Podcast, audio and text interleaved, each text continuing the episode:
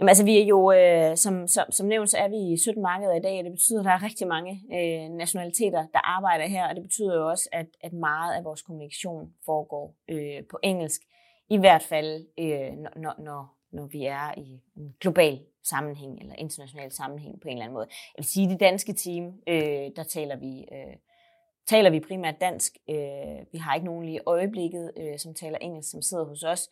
Øh, så der giver det mening.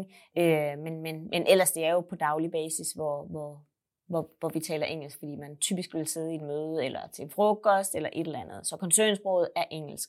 Øh, og så i de lokale teams, der taler man går jeg ud fra også i de andre markeder, typisk det øh, lokale sprog. Det kan være lidt sværere, hvis man ikke er vant til at bruge øh, engelsk i sit arbejdssprog, og man sidder og skal lave en præsentation øh, på engelsk, at man ikke får sagt det, man gerne vil, eller man ikke har ordforråd til det. Det sker helt sikkert også, som det sikkert gør i mange andre virksomheder.